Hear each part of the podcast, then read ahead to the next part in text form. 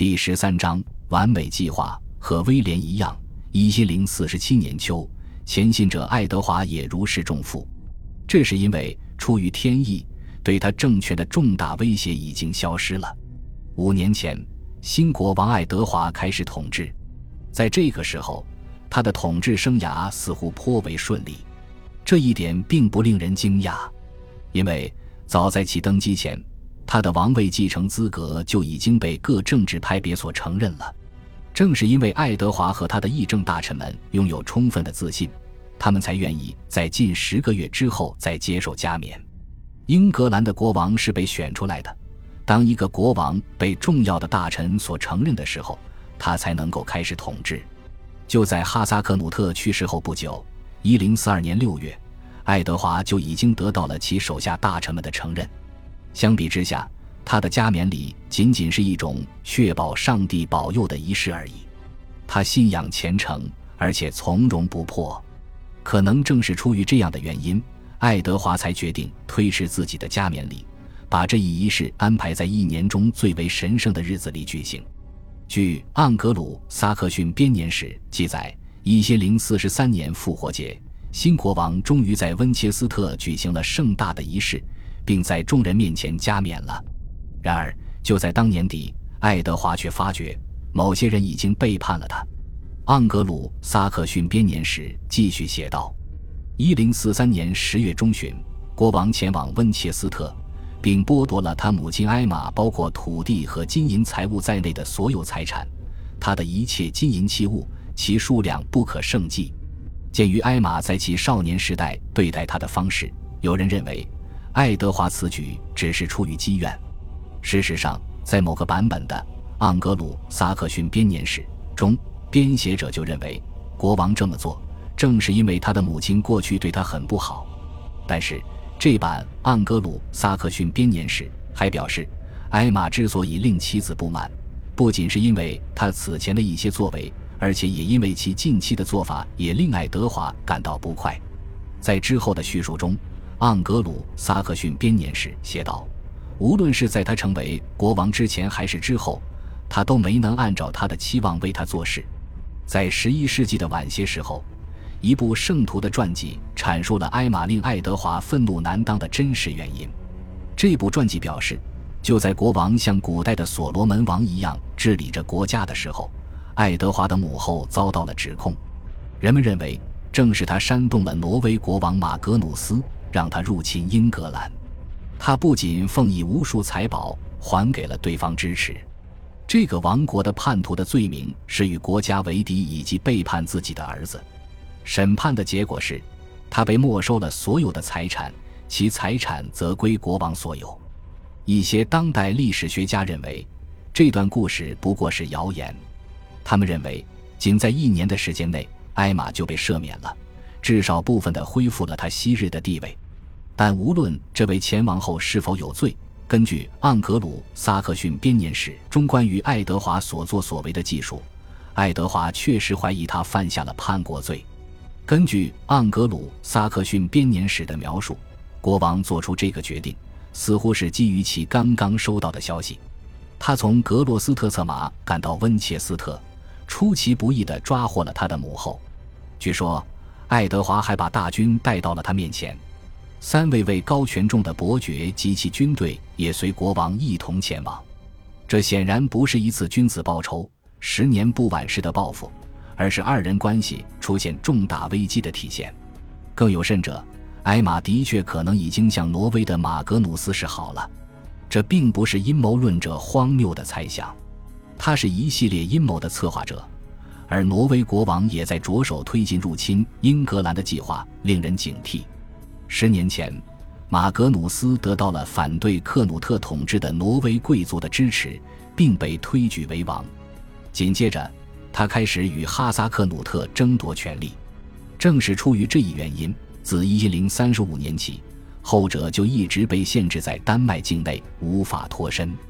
而在此时的英格兰。王位继承危机才刚刚开始，最终，这两位对手还是握手言和了。他们协商决定，如果他们中的任何一人死亡，另一位便成为王者的继承者。至少到十二世纪中期，这种做法仍旧是一种惯例。无论二人是否真的做出了这样的约定，在哈萨克努特于一千零四十二年死去后，马格努斯便迅速继任为丹麦的新主。很快，人们便可以发现，英格兰就是他的下一个目标。就他们在接下来的几年间所采取的行动而言，爱德华及其议政大臣们确实很重视来自挪威的威胁。盎格鲁撒克逊编年史记述到，一千零四十四年，国王率三十五艘战船前往桑威奇。今天，桑威奇不过是靠近东肯特海岸的一个小镇，几乎完全被陆地所包围。但在当时，它却是英格兰最为重要的海港之一。正如埃玛王后颂称呼它的那样，是全英格兰最为著名的港口。这里也是英格兰王室舰队集结起来抗击入侵之敌的地方。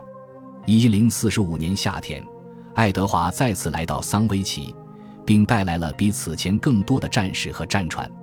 盎格鲁撒克逊编年史 C 本表示，这支海军是本国历史上最为庞大的海军，而。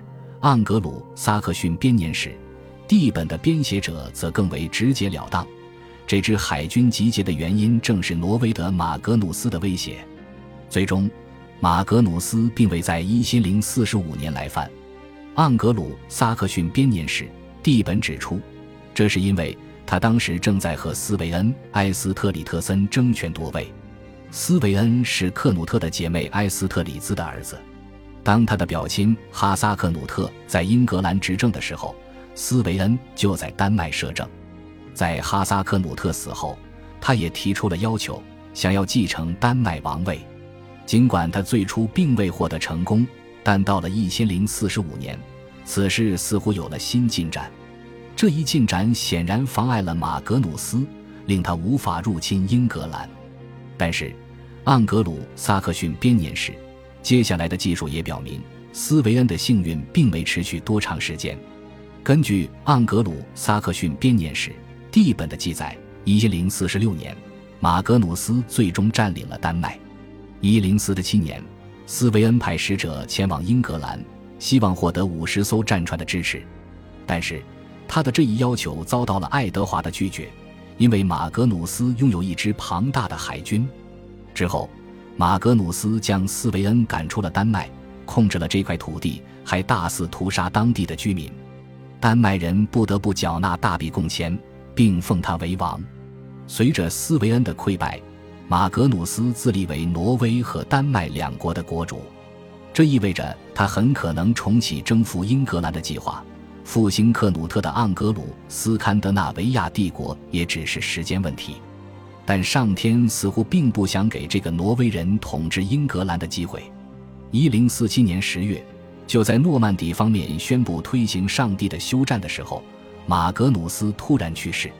后人对于他的死因说法不一，但这些都是后来的技术，而且没有什么精彩之处。